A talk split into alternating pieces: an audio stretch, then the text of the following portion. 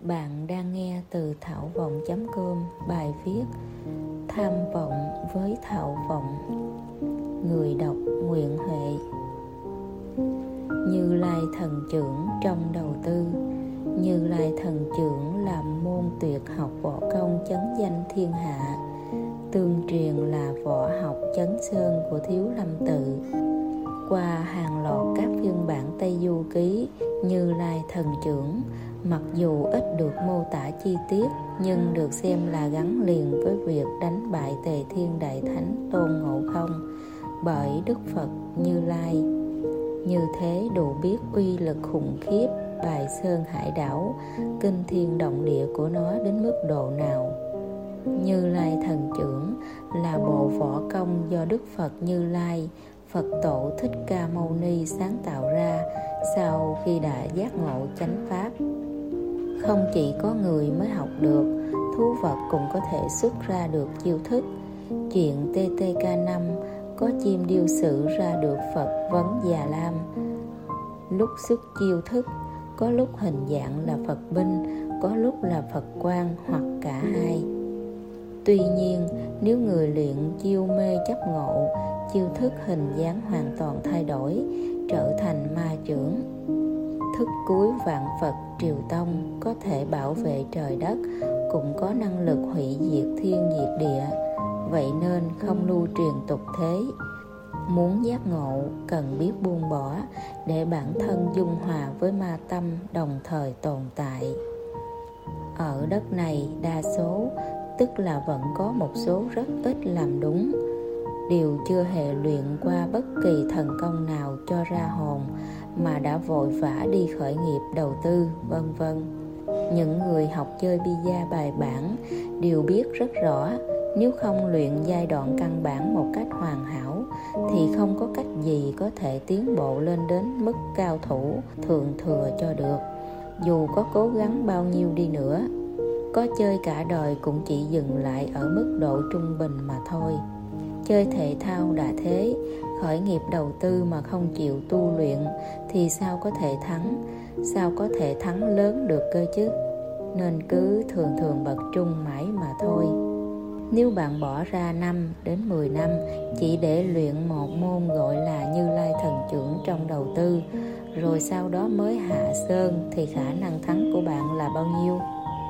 Thế nên ta cứ tham ngắn bỏ dài là vậy thị trường như một con khỉ tôn ngộ không, cứ thích phá phách đại náo khắp nơi.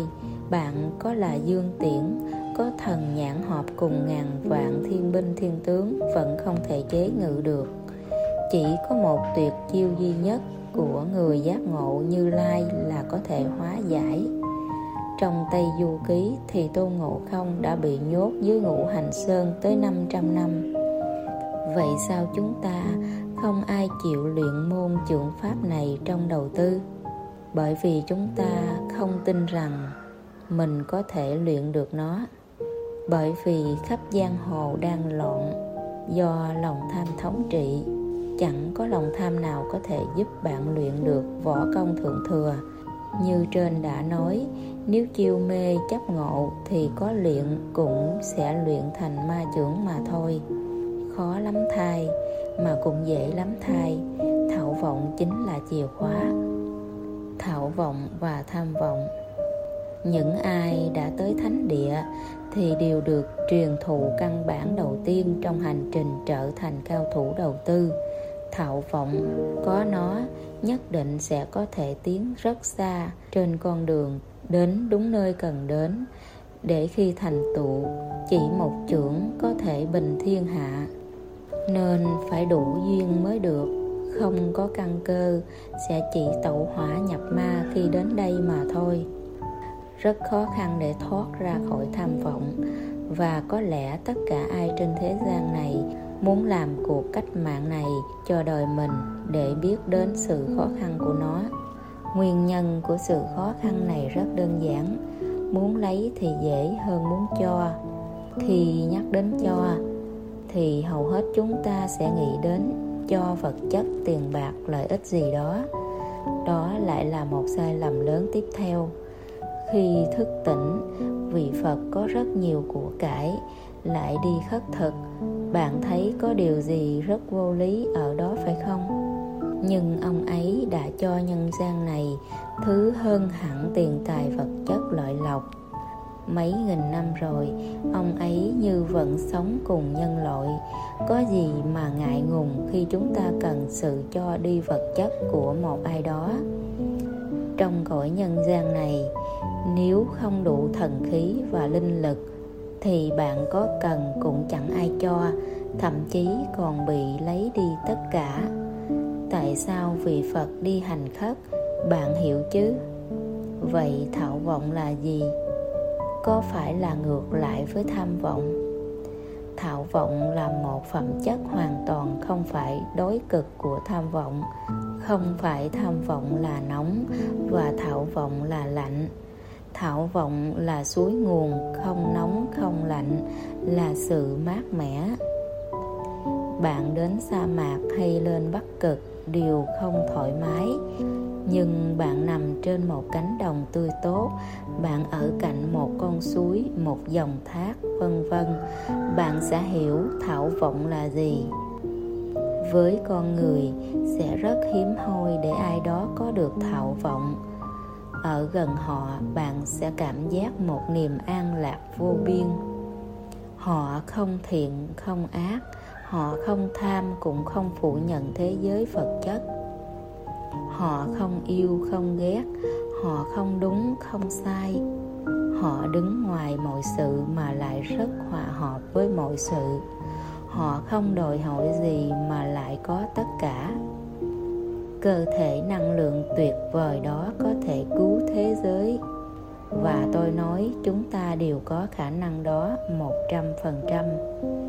Hãy cùng nhau nhớ lại mình là ai và hãy tìm kiếm thảo vọng trong đời này. Bởi vì chỉ có nó, thì thế giới mới có thể vận hành tuyệt diệu trở lại như thời cổ xưa thần tiên. Nếu bạn muốn bắt đầu hành trình thảo vọng, hãy thả tim khắp nơi và khuyến khích người khác làm như vậy. Tôi đã thấy tận bờ xa của tham vọng nơi đó chỉ có cát trắng trải dài khắp muôn vạn sahara và nắng kinh người. Không có bất kỳ ốc đảo nào. Tham vọng chỉ cách thạo vọng một lần ranh mong manh. Ta mơ cho ta một giấc mơ riêng hay ta mơ cho cả nhân loại một giấc mơ chung? Đặc biệt ở nơi đây là nơi ta thấy tham vọng hủy hoại mọi thứ tàn khốc đến mức độ nào? Ta thấy họ họm hỉnh, ta thấy họ vùng vẫy cả đời rồi giờ sẽ dành cho những năm tháng cuối cùng trong bốn bức tường. Họ đã mơ lớn cho chính họ và giành được, tưởng chừng được mọi thứ, nhưng rồi bước đầu tiên của nhân loại đã đi sai. Ta đi theo định danh và tham vọng. Có thể sửa được không? Ôi, giấc mơ thảo vọng.